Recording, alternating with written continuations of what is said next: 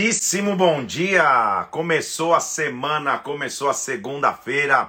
Vamos nos preparar para receber muito de Deus para que o Espírito Santo fale conosco, para que a glória dele venha sobre nós. Começou a semana e eu espero que você já tenha começado empolgado aí. Eu sei que segunda-feira não é tão fácil, mas que Deus possa te abençoar demais, que o Espírito Santo venha sobre ti, que a gente escute muito de Deus esta semana através da palavra, através da presença de Deus que se manifesta quando a gente busca estudar, quando a gente busca ler a palavra de Deus. Que Deus venha sobre nós, que você ganhe ânimo e vigor para mais um dia. Estamos no 15 dia, então é o dia 15 da nossa leitura. Já passaram 15 dias de 100, então que Deus te abençoe demais. Vamos ler. Vamos pedir que o Espírito Santo venha sobre nós, que a gente receba muito de Deus através da leitura do Evangelho, a leitura da palavra. Vamos orar. Pai, nós colocamos aqui nas tuas mãos, nós te louvamos por mais uma semana que se inicia e pedimos para esta semana a tua direção, o teu cuidado. Pedimos que o teu braço forte se estenda para que o Senhor cuide de nós nessa semana, meu Deus. Pai, manifesta a tua glória em nome de Jesus Cristo. Abençoa todos os projetos que estivermos envolvidos, Senhor. Todo o trabalho de nossas mãos, meu Deus. O estudo daquele que, que ainda estuda, Pai. Meu Deus, em nome de Jesus Cristo, nos abençoa essa semana. E mais uma vez se revela a nós na leitura da palavra, meu Deus. Que ao lermos a tua palavra, o Espírito Santo fale conosco de maneira sobrenatural o Senhor nos visite, Senhor. Nós colocamos essa semana em tuas mãos, nós depositamos nossa confiança em ti, em nome do Senhor Jesus Cristo. Nós te apresentamos essa semana em nome do Senhor Jesus. Amém e amém. Vamos nessa então? Vamos continuar a leitura do livro de Deuteronômio, o último livro do Pentateuco, os cinco primeiros livros da Bíblia escritos por esse grande líder que você está conhecendo comigo aqui, que é Moisés, um líder exemplar, um líder que intercedia pelo seu povo, um líder que ensinava o seu povo, um líder que, mesmo se frustrando, intercedia a Deus e Deus respondia suas orações. Contudo, uma das melhores evidências de sua liderança está acontecendo agora, quando ele, já em idade avançada, está prestes a conduzir o povo para a grande promessa de Deus que vinha desde Abraão, e ele mesmo sabendo que não entraria na terra, está reensinando uma geração que não havia visto o cativeiro, não, o cativeiro não, não, não havia visto a escravidão egípcia, não havia experimentado a travessia no mar, não havia vivido os grandes milagres de Deus, ele está ensinando tudo novamente. Então, enxergue esse, esse, esse ensino aqui, como a gente vai continuar lendo agora aqui, com um grande líder ensinando uma geração nova, ensinando uma geração para entrar e possuir. Essa é a temática de Deuteronômio. O que nós já aprendemos aqui fortemente com o líder, então, é que líder é aquele que está disposto a ensinar, está disposto a reensinar, está disposto a cuidar, está disposto a conduzir. Então vamos lá, nossa leitura hoje se inicia em Deuteronômio, capítulo de número 16. Como Moisés está reensinando princípios, ele vai reensinar as três festas anuais mais importantes para o povo judeu. A gente já falou sobre elas, eu vou mencionar mais uma vez. Na verdade, já teve uma live aqui que eu fiz um cronograma de todas as festas, tudo, tudo, tudo que se fazia durante o ano todo, no princípio dos meses, ao sétimo dia. Então volta nessa live aí, que eu nem sei qual o número, mas você sabe qual é, que eu falei sobre isso. Ele então vai mencionar as três festas mais importantes. Ele começa dizendo, no capítulo 16, você no mês de Abib celebre a Páscoa do Senhor teu Deus, porque neste mês Deus te tirou do Egito. O mês de Abib é o mês que Deus te tirou do Egito. Então, versículo 2: sacrificarás uma oferta de Páscoa ao Senhor. Então a Páscoa era uma festa que marcava a passagem, o momento que Deus tira o povo da escravidão e os leva e os tira para cultuá-lo no deserto. É uma festa então que está baseada no sacrifício, na entrega, em algo que tem que ser feito, um trabalho que tem que ser executado. Na Páscoa se matava um cordeiro, na Páscoa não se comia pão levedado pão com fermento, comia pães asmos. Esta era a festa da Páscoa. Só que além disso, ele estava exercendo protocolos, dizendo: olha, nessa Páscoa que vocês vão fazer agora, moderna aqui, versículo 5, não sacrifique a Páscoa em qualquer cidade, não sacrifica no lugar que Deus escolher para habitar o seu nome. Ali você vai apresentar a Páscoa. Lembra que já não haveria mais tabernáculo ao entrarem na terra prometida, eles encontrariam cidades e locais de adoração, então não é em qualquer lugar. A Páscoa seria uma, uma união também, uma reunião das pessoas, elas deveriam se unir para celebrar a Páscoa. 50 dias após a Páscoa é a festa que nós chamamos de Pentecostes, muitíssimo conhecida na narrativa bíblica, também conhecida de festa da colheita, perdão, festa, festa do início da colheita, a festa que, que, que das semanas, que preparava as semanas para colher. Então, a festa do Pentecostes era mais ou menos assim. Quando a foice começar, versículo 9, você vai celebrar a festa das semanas ao Senhor, trazendo ofertas voluntárias da tua mão. Vai se alegrar, versículo 11, perante o Senhor teu Deus, tu, toda a casa, teu filho, tua filha, teu servo, tua serva, o levita, o estrangeiro, o órfão, no lugar que o Senhor teu Deus escolher. Porque você vai lembrar que fosse servo no Egito e vai guardar esse estatuto para o cumprir. Então havia Páscoa e 50 dias depois, a festa das semanas, a festa que iniciava a colheita no final da colheita, havia festa que nós chamamos de festa dos tabernáculos, a festa da colheita. A festa, versículo 13, dos tabernáculos, você vai celebrar quando você tiver recolhido a tua eira e o teu lagar. Ou seja, uma festa a travessa é a festa do sacrifício, a segunda festa é a festa do trabalho, vai começar a colheita, e a terceira festa é a festa do resultado, a festa da colheita já feita. A festa dos tabernáculos também era conhecido como a festa das tendas, porque eles habitavam em tendas para lembrar que o Deus que os tirou do Egito os sustentou em tendas no deserto. Então, no, que, que, que, como que se fazia então? E olha que interessante o princípio dessas festas. Esse princípio tem que regar as nossas vidas até hoje. Então são três festas: sacrifício, trabalho, colheita. Depois do sacrifício, eu trabalho, eu tenho colheita. Não dá para colher sem sacrifício, sem trabalho. Não dá só para trabalhar se não tiver sacrifício, eu não for colher. Então, esse trio aí caminha junto, são as três festas anuais. Mas olha a base para o povo de Deus, que tem que ser a nossa base até hoje. Versículo 16 do capítulo 16. Três vezes ao ano, todo varão aparecerá perante o Senhor teu Deus no lugar que o Senhor escolher, na festa dos pães asmos, a festa da colheita, a festa das semanas e a festa dos tabernáculos, na Páscoa, semanas e tabernáculos. Olha o que ele diz: porém não aparecerá de mãos vazias perante o Senhor. Cada um oferecerá na proporção em que possa dar, segundo a bênção que o Senhor seu Deus lhe houver concedido. Quando eu chegar diante de Deus, eu não vou me apresentar de mãos vazias. Eu vou oferecer aquilo que eu tenho de melhor. Eu vou oferecer o que eu tenho de melhor. Será que você não tem se apresentado diante de Deus de mãos vazias? Eu não estou falando só de recurso financeiro, não. Mas o melhor do teu tempo, o melhor da tua entrega, o melhor da tua participação. Isso você apresenta na presença de Deus quando você se apresenta a Ele. Então ele está lembrando das festas, porque se o povo lembrasse das festas, lembraria-se então da aliança que Deus tinha com eles, da aliança que Deus tinha com este povo. Ele continua mostrando que os juízes deveriam julgar de maneira justa.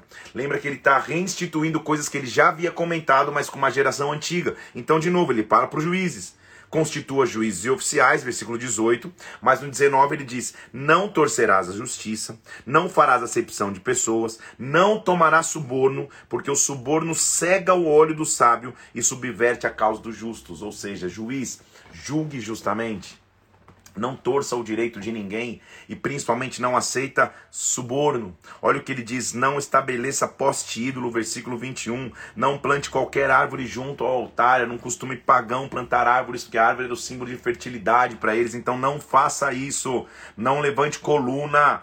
O Senhor Deus odeia essa idolatria. Não sacrifique, versículo 17, não sacrifique a Deus novilho ou ovelha em que haja imperfeição, isso é abominação ao Senhor. Ou seja, vem apresentar a Deus o melhor, não o que sobra. É isso que ele está dizendo. O problema não era o defeito no animal, é que o animal com defeito era normalmente o que sobra. Não apresenta a Deus o que sobra. Ele continua dizendo: Olha só, quando no meio de ti, nas cidades que Deus te dá, algum homem ou mulher proceder mal perante o Senhor, transgredindo a aliança que tem com Deus, servindo outros deuses, adorando o sol, adorando lua, isso vai ser denunciado e vai ser considerado, versículo 4, abominação em Israel.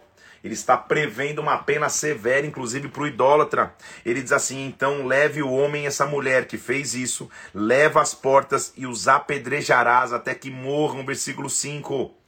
Aí ele vai estabelecer o padrão de testemunhas. Por depoimento de duas ou três testemunhas será morto. Se houver só uma testemunha, a pessoa não vai morrer. Lembra que ele está sendo detalhista, falando de coisas da lei, porque ele está restituindo, ensinando mais uma vez. Então ele precisa prever tudo. Ele prevê, por exemplo, olha, se tiver uma causa muito difícil de julgar, que vocês com juízes que vocês constituírem, esse juiz não sabe julgar, então envolva o sacerdote na questão, que o sacerdote venha e ele julgue a causa. Olha, é isso que ele está dizendo no versículo 8 do capítulo 17. Quando alguma coisa for difícil demais para julgar, então se levante, vá, suba no lugar que o Senhor teu Deus escolheu, versículo 9, venha para os levitas e sacerdotes, e o juiz vai que houver naquele dia vai anunciar anunciar a sentença em juízo. Olha como eles confiavam no sacerdote, na certeza de que o sacerdote ouvia de Deus, de que o sacerdote e o levita ouviam do próprio Senhor. Então, se houver uma causa difícil demais para julgar, traga para o sacerdote. Moisés, evidente, vai muito além, gente, porque ele está tendo visões de coisas que vão acontecer ao longo da história. Olha o que ele está falando, isso a gente vai só ver em 1 Samuel, mas ele já vai começar a ter essa previsão. O povo nem entrou na terra prometida, o povo nem imaginou ter rei, mas ele está olhando lá, olha, quando vocês entrarem na terra que o Senhor te dá para possuir, entrar e possuir, quando vocês estiverem habitando nessa terra, e lá quando vocês disserem, estabelecerei sobre mim um rei, como todas as nações ao redor de mim, então, com efeito, sobre ti como rei, aquele que o Senhor, que o Deus escolher, esse você estabelecerá. Este rei tem que ser íntegro. Versículo 16: Ele não multiplicará para si cavalos, não vai fazer o povo voltar para o Egito, porque vocês nunca mais vão voltar para este caminho. Quando esse rei estiver sentado no trono do teu reino, versículo 18, escreverá para si uma lei num livro que está diante dos levitas e sacerdotes. Para quê? Para ele ter a lei para ele ter a lei consigo todos os dias, para que ele aprenda a temer o Senhor teu Deus e guardar as palavras da lei. Então, calma aí a, a, época de reis está muito longe de começar. Essa época de reis vai começar quando o povo pede para ter um rei de acordo com as nações vizinhas. Aí Samuel vai levantar Saul. O povo vai levantar Saul inicialmente. Então isso, isso, isso é muito lá na frente em 1 Samuel, gente. Só que Moisés já está prevendo isso porque ele está tendo uma visitação profética ele continua lembrando no capítulo 18 do cuidado que tem que se ter com os sacerdotes e com os levitas. Olha o que ele diz, capítulo 18, versículo 1. Os sacerdotes e levitas, os da tribo de Levi, eles não têm parte na herança de Israel. Lembra que eles não faziam parte da divisão de terras? Não têm parte nas ofertas queimadas e daquilo que é devido eles vão comer. Por quê? Porque, versículo 2, eles não terão, não terão herança no meio dos seus irmãos. Versículo 2, o Senhor é a sua herança. O sacerdote naquela época então confiava integralmente no Senhor, como fazem sacerdotes até hoje. O Senhor é a minha herança. O que, que, você vai fazer? E naquela época se fazia isso, versículo 4. Então você vai dar as primícias do seu cereal, do teu vinho, do teu azeite, as primícias do que você tosquear nas suas ovelhas, entrega para o sacerdote. Era Deus prevendo um meio de sustento para o sacerdote. Como eu já te disse, é, minha, minha, intenção aqui não é discutir teologia ou ficar discutindo teologia. Há linhas, há linhas teológicas, doutrinárias que até, que, que até pessoas entendem. Poxa, eu quero trazer uma primícia para o sacerdote, papapá. É, há visões distintas. No meu entendimento, se, se existe um sacerdote hoje que já vive é, é, sustentado pela igreja que ele lidera, sustentado pela igreja que ele cuida, que recebe uma, um, um, uma remuneração da igreja, não há necessidade dessa, dessa primícia mensalmente falando.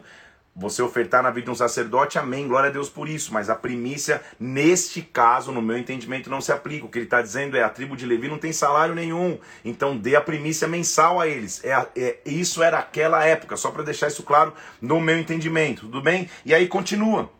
Ele, agora, é óbvio que se Deus te mover, pô, vou ofertar na vida de um sacerdote, um líder, um pastor que, que, que, que, que, que, que me pastoreia, alguém que eu acompanho, glória a Deus por essa atitude, Deus vai te abençoar muito quando você assim fizer, tá bom? Só que esse conceito de primícia é naquela época, então naquela época tudo que eles produziam, a primícia ia para o sacerdote, porque o sacerdote não tinha terra, Se ele não tinha terra, ele não podia trabalhar. Se ele não podia trabalhar, ele não tinha remuneração. Então, como que ele viveria? Através do cuidado de Deus, através do povo. Era assim que funcionava.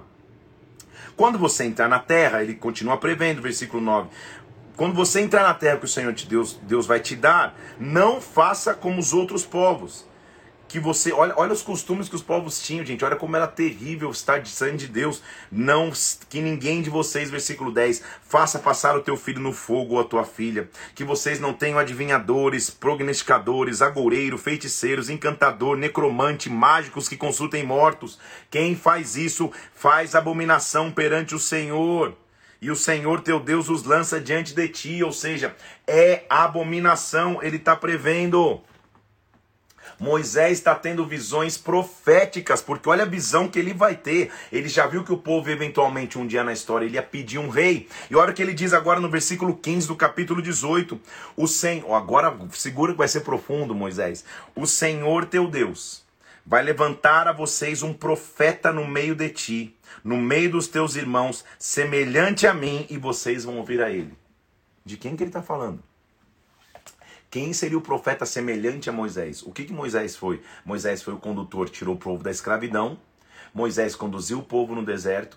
Moisés abriu o mar de impossibilidades para que eles pudessem atravessar. E principalmente, Moisés era o mediador entre o povo e Deus.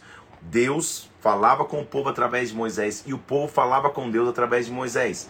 Quem seria o profeta igual Moisés, que, te, que nos tiraria do Egito da escravidão, que romperia com o nosso pecado, que nos conduziria no deserto e que hoje é o mediador entre os homens e Deus? Jesus Cristo. Moisés está tendo uma visão do que seria Jesus. Olha o que ele diz assim, ó, é, é, escutem-o, segundo o que vocês pediram ao Senhor Eureb, lembra que vocês pediram lá, queriam um, um, um, um, mediador? Vai surgir, versículo 18, um profeta do meio dos seus irmãos, semelhante a vocês, em cuja boca eu porei as minhas palavras, e ele falará tudo o que eu ordenar. Moisés está tendo uma visão de quem seria Jesus Cristo ou Messias. Ele está dizendo, vai surgir um que vai dizer, cara, eu não falo por mim mesmo, eu falo o que o Pai me ordena. Então, quando Jesus fala isso, ele está lembrando, ele não está anulando a lei, ele está cumprindo a lei mosaica, ele está cumprindo o que Moisés teve como visão. Moisés era muito top profeticamente, ele não está contado nos livros proféticos, mas no Pentateuco, mas ele, tá, ele é um profeta aqui, gente, ele está profetizando. Ele já profetizou que o povo de Israel ia querer um rei um dia. Ele já profetizou que o povo ia se afastar de Deus. Assim como ele está profetizando, vai chegar alguém semelhante a vocês. E ele vai ser o mediador, como eu fui.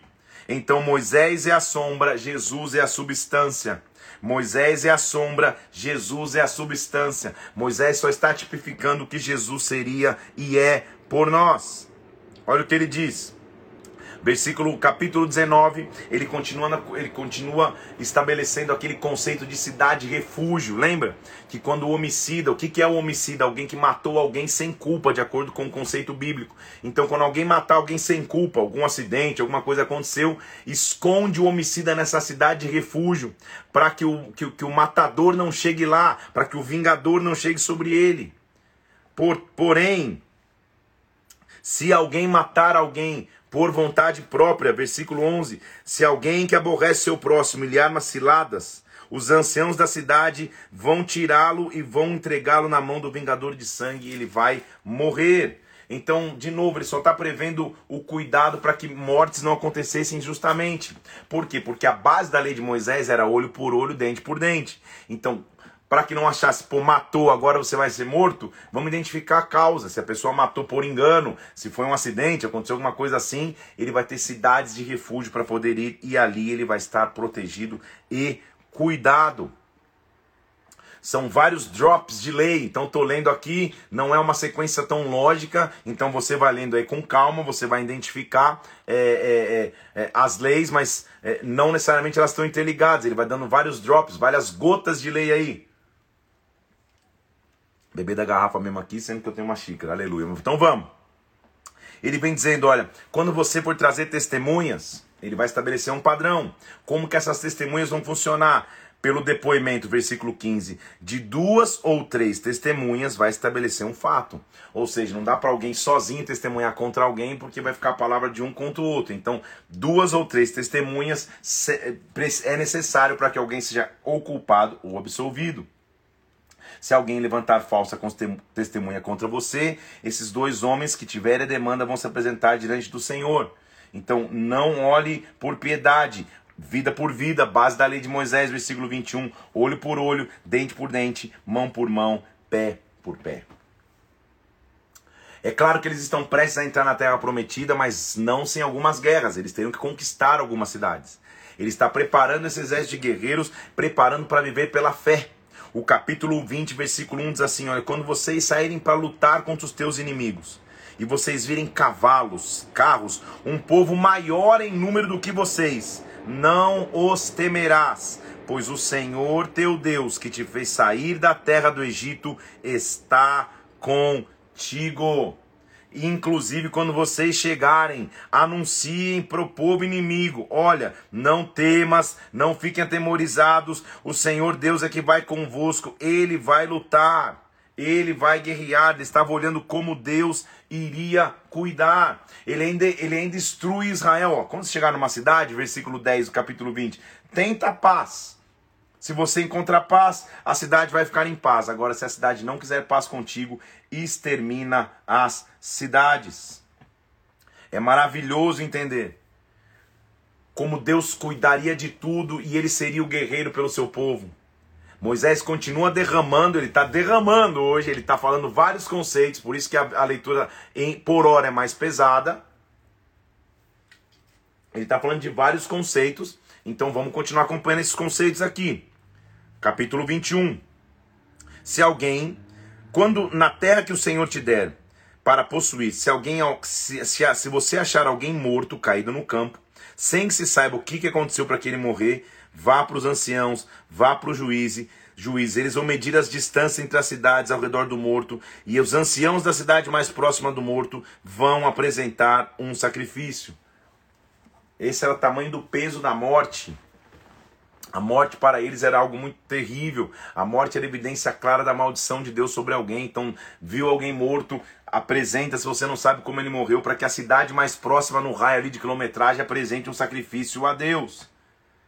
Ele continua prevendo cuidado quando você estiver lutando, tiver um disposto de guerra e uma mulher for levada prisioneira, versículo 15. Se você vir uma mulher que é formosa e você se afeiçoar dela e quiser tomá-la por mulher, leva para casa, rapa a cabeça dela, corta as unhas. Era uma, era uma maneira de mostrar que essa mulher que foi levada escrava, ela agora minha. Isso é naquela época, mas ele está prevendo tudo isso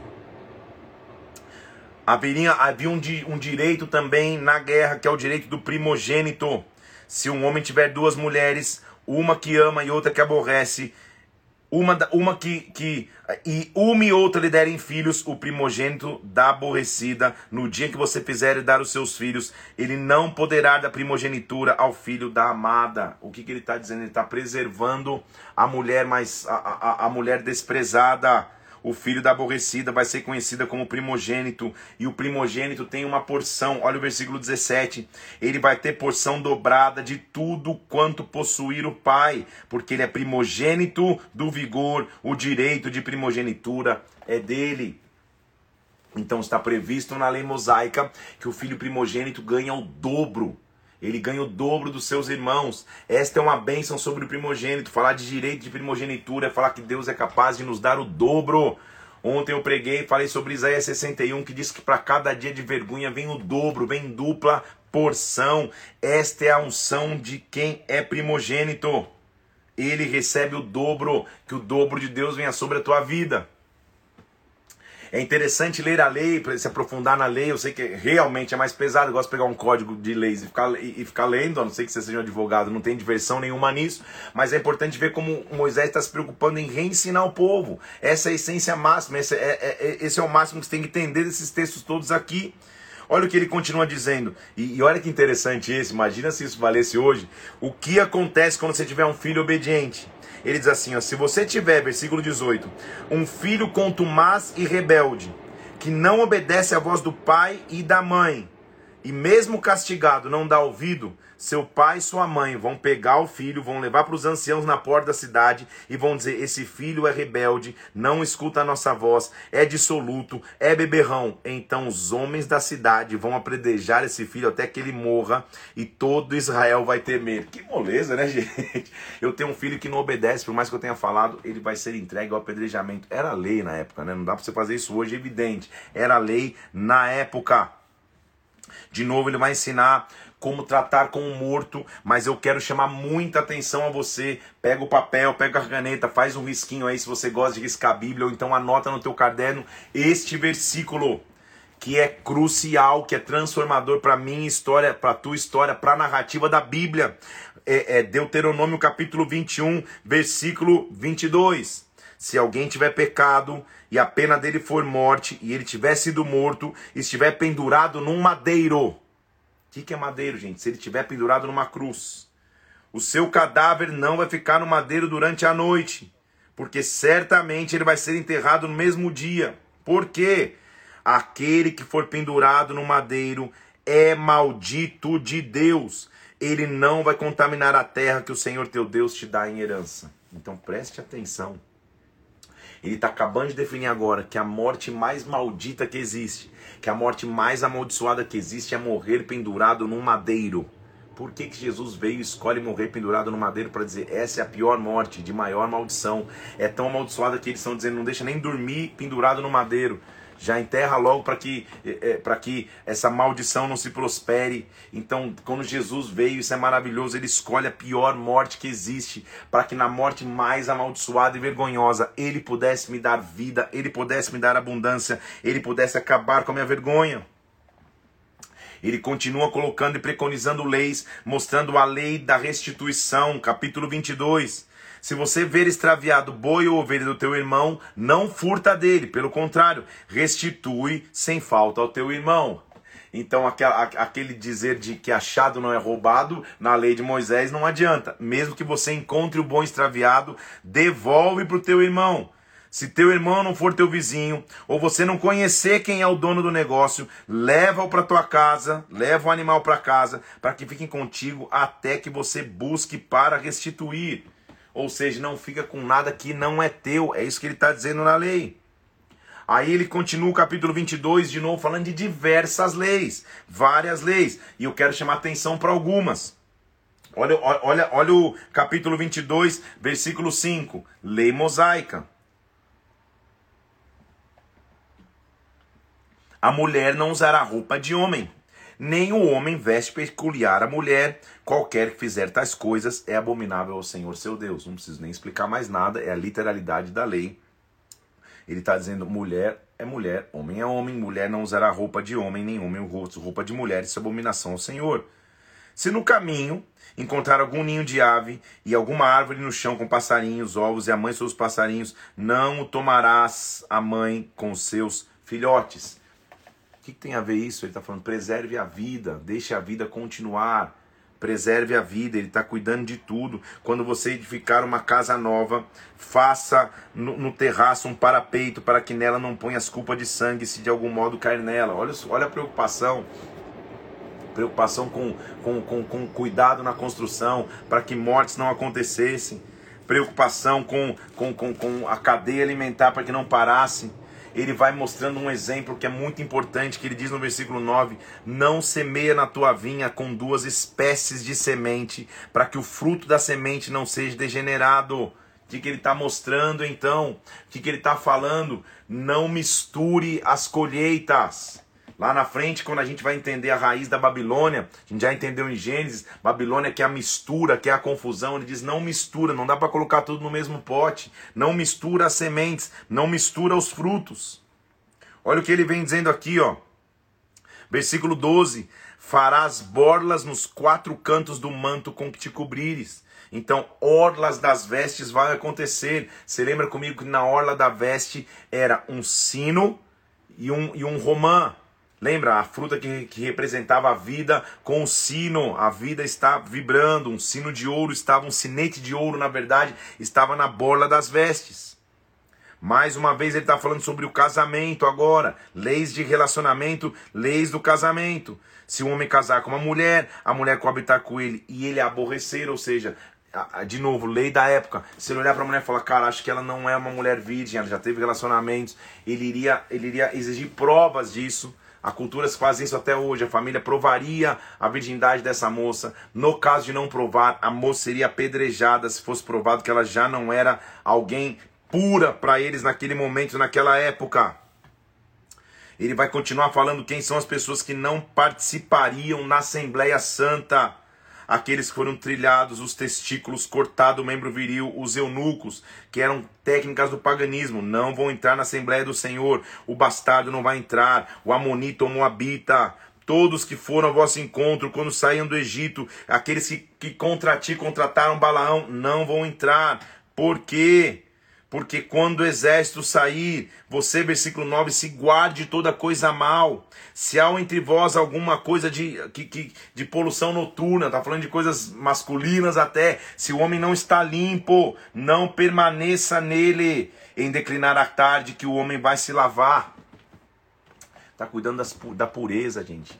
E aqui, aqui eu consigo até ver um conceito de saúde pública, de não de, de doenças não, programa, não, não, não, não, não continuarem. Lembra comigo que eu estou falando de 600 mil homens, 600 e tantos mil homens, pelo menos tem um dobro, se não um pouquinho mais de pessoas. Então tem 1 milhão e 200 a 1 milhão e meio, se não 2 milhões de pessoas, é muita gente convivendo junto. O versículo 13 é até interessante, até engraçado, na verdade, porque até isso Moisés se preocupa. Ele diz assim: olha, tenha na sua mão sempre uma pá Porrete é uma pá, para que quando você for fazer o número 2, cave e cubra aquilo que você defecou, ou seja, não vai ficar com o céu aberto aí para isso, para não ser um, um, um, uma propagação de enfermidades, de infecções, de, de nada. Então, até isso ele está cuidando, porque na organização, entenda o versículo 11, perdão, versículo 14, o Senhor Deus, teu Deus, anda no meio do teu acampamento para te livrar, para te entregar os teus inimigos nas tuas mãos, porque no teu acampamento ele é santo, para que ele não veja coisa indecente e vá embora de ti. O Senhor Deus vai passar no teu acampamento. O Senhor Deus sempre está presente na tua casa. O Senhor Deus sempre está presente na tua família. É isso que ele está dizendo. O Senhor Deus sempre está no meio de, de ti. O Senhor Deus sempre cuida da tua história, Ele vai passar no teu acampamento, então que ele sempre esteja limpo. Limpo. Mais uma vez ele continua, perceba que é um mix mesmo, parece que ele jogou todas as leis no liquidificador e bateu. Então, é, é, esse aqui é inevitável, você vai ter que ler todos os versículos para entender a lei daquela época, é só isso. Então, de novo, não entregarás o seu senhor, o escravo que tenha fugido, que se acolher em ti. Se você receber um escravo que fugiu de alguém, fica com ele, Fica com ele até e se agrade dele, não oprima. Das filhas de Israel não haverá quem se prostitua no serviço do templo. Lembra que o, paganismo tinha as, as, prostitutas cultuais, que os filhos de Israel não façam isso, não se abram para prostituição. Não traga salário de prostituição, nem preço de sodomita à casa do Senhor, ou seja, que o teu recurso que você traz à casa de Deus seja um recurso santo e limpo. Se você fizer um voto com Deus, versículo 21, não demore para cumpri-lo, porque o Senhor seu Deus certamente cobrará de ti e em ti haverá pecado. Se você se abstendo de fazer o voto, porém abstendo de fazer qualquer voto, não haverá pecado em ti. O que profer... Olha só o versículo 23. O que proferiram os teus lábios, guarda e faça, seja alguém de uma palavra só. É muita coisa, né, gente, que, que Moisés está fazendo, mas olha quantas leis ele está trazendo, que, que na verdade são princípios de convivência. Ele está, e por isso que você lê e fala, nossa, não estou entendendo nada, mas ele já não tinha falado isso, ele está repetindo para uma nova geração. Olha lá, que, que interessante, o capítulo 24. É a lei do divórcio. E eu vou te explicar a lei mosaica e vou te explicar como isso mudou. Se um homem tomar uma mulher e se casar com ela, e ela não for agradável aos seus olhos, porque ele achou nela alguma coisa indecente, se ele lhe lavrar um termo de divórcio e o despedir para casa, ela pode sair e voltar para casa. Então calma aí. A lei mosaica era mais ou menos assim: o cara casou com uma mulher, ele por algum motivo se desgostou dela, ele fazia uma carta de repúdio e apresentava essa carta de repúdio aos seus pais e, e, e, e acabava o compromisso de casamento. Só que Jesus quando eu vou até ler para você. Jesus quando quando quando entra na história, eu vou ler lá. Só para que você entenda, tá? Para que não haja confusão nesse tema. Em Mateus capítulo 5, se não me engano, ó, é isso mesmo, Mateus capítulo 5, no versículo 31. Ele diz assim, ó: ah, também foi dito que aquele que quiser repudiar sua mulher ofereça carta de divórcio. Ele está fazendo menção clara à carta que Moisés acabou de falar. Mas comigo não é assim.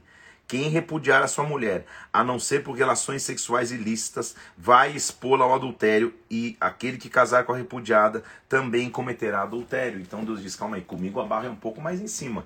Não é olhei para a mulher, não gostei, fiz uma carta de repúdio. Comigo é só em caso de moralidade sexual, é só em caso de, de, de relações sexuais que não são lícitas ele continua dizendo assim: leis de caráter de humanidade, de cuidado. Olha o que ele disse: se o homem for recém-casado, versículo 5, que ele não saia à guerra. Eu não quero ver, eu não quero ver viúva que não teve a chance nem de formar uma família. Recém-casado, não vá para a guerra. Na verdade, que ele fique um, um ano livre e promovendo a felicidade da mulher que o tomou. Lembra-te Lembra-te de um do outro, para que você não tenha lepra. Lembra do que aconteceu com Miriam, versículo 9. Se você emprestar alguma coisa ao teu próximo, não entre em sua casa para cobrar. Empreste e espera. Não oprima o trabalhador. Quando ele trabalhar, isso depender dele. Não oprima, seja alguém justo. Versículo 17: Não perverta o direito do estrangeiro, nem toma o penhor da roupa da viúva. Seja alguém honesto, seja alguém que tenha caridade. Se você plantar no teu campo, versículo 19, e esquecer um feixe de espigas, não volta para pegar, para que o estrangeiro, o órfão e a viúva tenham também o que comer. Então, catou alguma coisa, caiu no chão, não vai pegar, vai ter estrangeiro, vai ter órfão, vai ter viúva, que eles possam comer, ou seja, tenha um coração caridoso. É isso que ele está dizendo são mais penas, são mais, são mais situações é, é, é, de lei. Capítulo 25 ele diz: Olha, se houver contenda entre alguns de vocês e os juízes julgaram, o culpado vai merecer açoites. O juiz o fará se deitar, fará o açoitar na sua presença, com o número de açoites segundo a tua culpa. O máximo é 40 açoites, não mais. Para que porventura, se lhe fizer dar mais do que estes, teu irmão não fique, a, a, não fique é, é, totalmente é, inválido. Então a pena máxima eram 40 açoites, que inclusive foi a pena que Jesus sofreu. Que é 40 menos 1, que, que, que, que eles dizem 40 açoites. O açoite, gente, era normalmente uma tira de couro de animal e na ponta dessa tira ficavam alguns pedaços de ossos ou até de, de, de, de pregos. Então o açoite ele rasgava a pessoa realmente. Ser açoitado era uma, era uma pena muito pesada, só não mais pesada que a cruz. Mas era ou açoite ou a cruz. Teve um só que foi açoitado, depois de açoitado ainda foi para a cruz. O próprio Jesus Cristo capítulo 26 volta a falar da aliança que o povo tinha com Deus através da primícia. Quando você entrar na terra para possuir, pega as primícias e oferece a Deus. Oferece ao sacerdote, oferece a Deus para quê? Para que nós nos lembremos, versículo 8, que o Senhor nos tirou do Egito com um braço forte, com um braço estendido e nos trouxe para um lugar que mana leite e mel, ou seja, a primícia era para se lembrar de Deus era para não se esquecer da aliança com Deus. Agora, além da primícia, presente ao Senhor, versículo 12, separe ao Senhor os dízimos da tua messe. No ano terceiro, que é o ano dos dízimos, dá ao levita, ao estrangeiro, um órfão e a viúva, para que comam nas tuas cidades e se fartem. Então o dízimo também era para que as vidas pudessem receber instrução e direção, mas também cuidado mas também sobrevivência. Traga o dízimo, traga e abençoe hoje. Aí nós vamos começar agora aqui ao tema principal de Deuteronômio. Hoje, versículo 19 do capítulo 26. O Senhor teu Deus te manda cumprir estatutos e juízos, guarda-os, pois, e cumpre-os de todo o teu coração e a tua alma. O Senhor hoje te fez dizer que serás por provo por teu povo próprio, como te disse, e guardará todos os teus mandamentos. Então o que ele está dizendo é: Guarda o mandamento, obedece e você vai ser abençoado. O que nós vamos aprender então aqui é um conceito aqui na obediência a bênção, gente. Na obediência eu tenho aliança e mostro com quem eu tenho aliança. Deus nos chamou para obedecer a sua voz. Nem sempre é fácil obedecer, mas escolha obedecer. Ele volta dizendo então: guarda, versículo 1 do capítulo 27, guarda todos esses mandamentos que eu te ordeno. No dia que você entrar na terra, vocês vão entrar.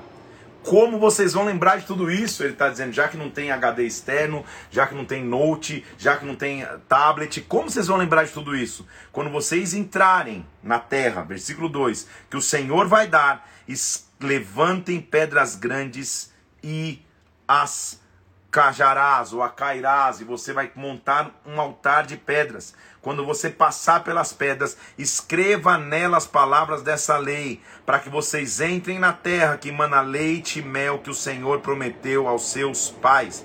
Quando vocês tiverem passado do Jordão, Pegue pedras e edifiquem um altar ao Senhor. Não esqueçam de levantar um altar ao Senhor de pedras toscas, pedras não trabalhadas. Edifique um altar ao Senhor e ofereça nesse altar holocaustos, ofertas.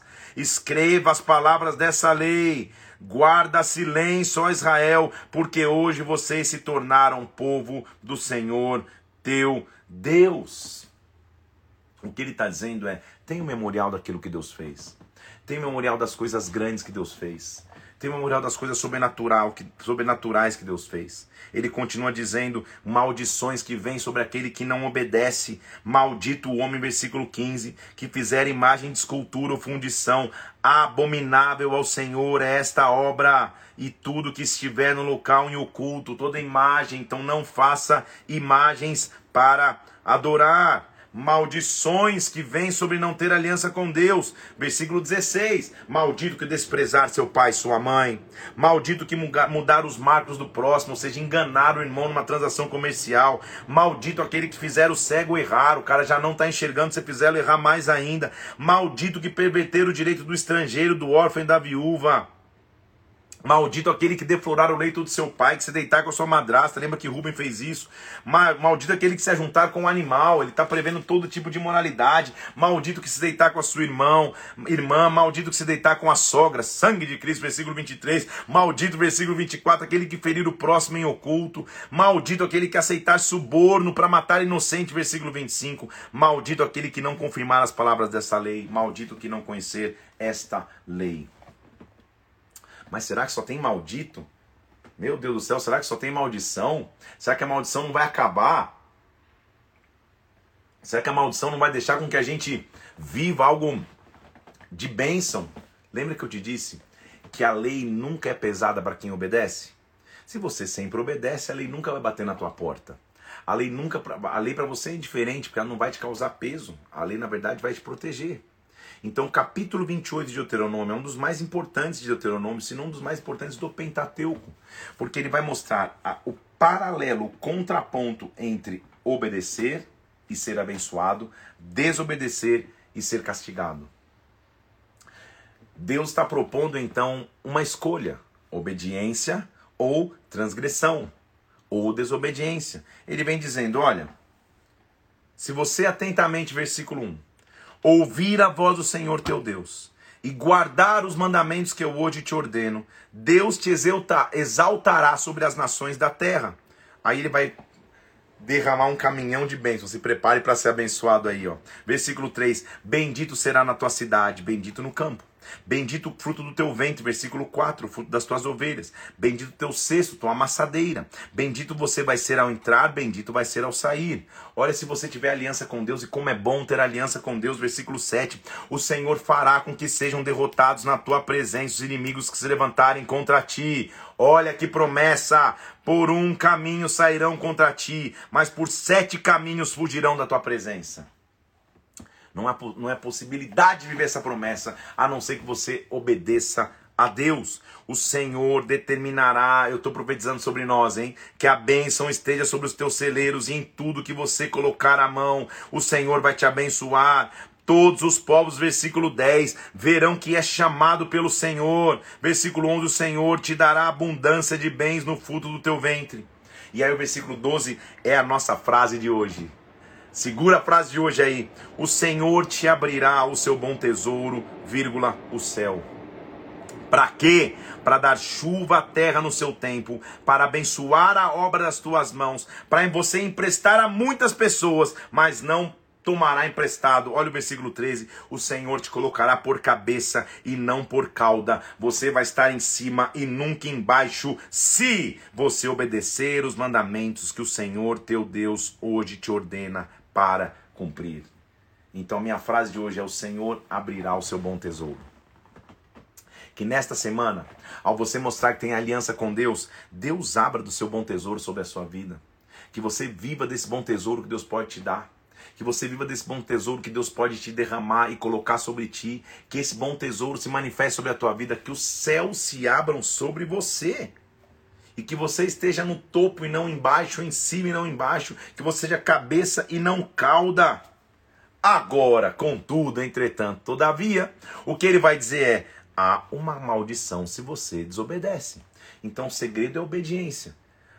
Os castigos da desobediência é praticamente o oposto, o extremo oposto do que a gente leu de bênção. Então, se você não der ouvido à voz de Deus, então as nações virão sobre ti e te alcançarão. Versículo 16: Maldito vai ser na cidade. 17: Maldito o teu cesto, a tua amassadeira. 18: Maldito o ventre do teu fruto. O Senhor, versículo 19, mandará sobre ti a maldição e você vai ser destruído repentinamente. A peste vai chegar em ti. O Senhor vai te ferir com tística, febre, inflamação, secura. Vai acontecer muitas coisas. Os teus céus sobre a tua cabeça vão ser de bronze. A terra debaixo de ti, versículo 23, será de ferro. E aí vai, vai, vai discorrer todo o caminho de maldição que vai acontecer para aquele que não obedece a Deus. Escolha obedecer. Escolha ter aliança com Deus. Ele continua terminando a nossa leitura de hoje no capítulo 29, dizendo: Esta é a aliança que Deus fez com o seu povo. Deus vai fazer uma nova aliança. Deus é um Deus de começo, gente, e de recomeços. Que maravilha! Uma nova geração está chegando para entrar na Terra Prometida e Deus está usando Moisés, um homem de 120 anos, para renovar a aliança com uma nova geração. E lá vem ele dizendo no capítulo 29: Estas são as palavras da aliança que o Senhor ordenou que Moisés fizesse com os filhos de Israel. Moisés chamou todo mundo e disse assim: Agora nós vamos fazer uma aliança. O Senhor não vos deu coração para entender, nem olhos para ver, nem ouvidos para ouvir, até hoje. Mas hoje eu vou abrir os teus olhos, é isso que ele está dizendo. 40 anos vocês foram pelo deserto. E nesses 40 anos, versículo 5 do capítulo 29, não se envelheceram as vossas vestes, nem se gastou no vosso pé a sandália. Para quê? Para que vocês não comessem e não bebessem vinho nem bebida forte, para que vocês soubessem que eu sou o Senhor, o vosso Deus. Vocês não comeram, não beberam bebida forte, vocês tiveram aliança comigo. Então, guardem, versículo 9, as palavras desta aliança. Vocês que estão hoje perante o Senhor, tribos, anciãos, guardem, versículo 12, para que entrem na aliança do Senhor teu Deus, que no juramento que hoje o Senhor teu Deus te faz contigo, para que hoje ele te estabeleça por seu povo, como tem prometido. Deus está propondo uma aliança. E ele está dizendo: aliança esta está baseada em busca. Versículo 29, as, e é um dos mais lindos de, de, desse capítulo 29 de Deuteronômio. As coisas encobertas pertencem ao Senhor nosso Deus, porém as reveladas nos pertencem, a nós e aos nossos filhos para sempre, para que cumpramos as palavras desta lei. Por que esse versículo é bonito? Porque lá em Provérbios você vai ver que a glória de Deus é esconder e a glória dos reis, que somos nós, é desvendar. Então ele está falando, tem coisas descobertas. Tem coisas encobertas que são mistérios de Deus. Mas aquilo que eu já me foi revelado, agora isso pertence para mim. Existem promessas de Deus sobre a minha vida, existem promessas de Deus sobre a minha casa. Como é bom ver um Deus que sempre está disposto a recomeçar. Eu sei que hoje a leitura é mais um código de leis, muitas repetições de leis que nós já vimos. Que extratos tem que pegar de tudo isso? Se ele está falando de leis, se ele está falando de, de aliança, é porque ele é um Deus que é capaz de honrar aliança. E ele nunca pediria a nós algo que eu não pudesse cumprir. Então, eu quero que você comece essa semana pensando assim: meu Deus, como está a minha aliança contigo? Como está a minha aliança com Deus? Que área da minha vida eu preciso renovar a aliança? Que área da minha vida eu preciso dizer, Senhor, eu quero ter aliança só contigo? Minha aliança não é com medo, minha aliança não é com ansiedade, minha aliança não é com a dúvida, minha aliança não é com o pecado, minha aliança está com Deus. Por quê? Eu quero profetizar sobre ti aquilo que ele acabou de dizer aqui nós lemos. Se você estiver aliançado com Deus, Deuteronômio 28, versículo 13, 12 e 13, o Senhor vai abrir o seu bom tesouro, o céu. Versículo 13, ele vai te colocar como cabeça e não como cauda. É bom demais caminhar com alianças com Deus. Eu quero orar, consagrando essa semana ao Senhor, pedindo que Ele venha sobre nós, que Ele venha e manifeste a sua glória poder, mas com Deus que tem alianças com seus filhos. Use essa oração agora para renovar tua aliança com Deus, para renovar tua aliança com o Pai. Talvez tenha distante, ficado distante de Deus um tempo, distante da sua glória e presença. Talvez atitudes que não agradam a Deus tenham entrado na tua história. Renova tua aliança nessa manhã. Pai, nós estamos aqui porque amamos o teu nome. Estamos aqui, meu Deus, porque como é bom obedecermos a tua voz e temos aliança contigo, meu Deus. Quem tem aliança com Deus nunca se frustra. Quem tem aliança com Deus nunca é abandonado. Quem tem aliança com Deus nunca é esquecido. Quem tem aliança com Deus é abençoado. Nós queremos renovar nossa aliança contigo no início dessa semana, Pai. Nesse 15 dia de leitura.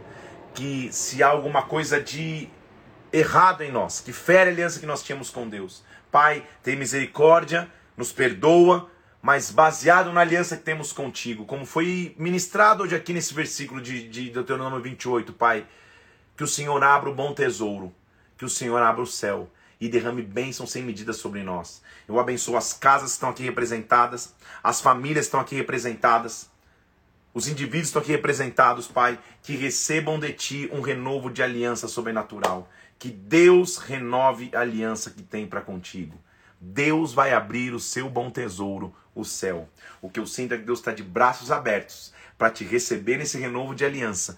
Só de você estar no propósito de leitura da palavra, isso já é um renovo gigantesco de aliança com Deus. Que Deus abra o seu bom tesouro. Que seja uma semana de você entender. Ele te colocou como cabeça e não cauda. Ele te colocou em cima e não embaixo. Que Deus te abençoe. Eu vou terminar essa live agora.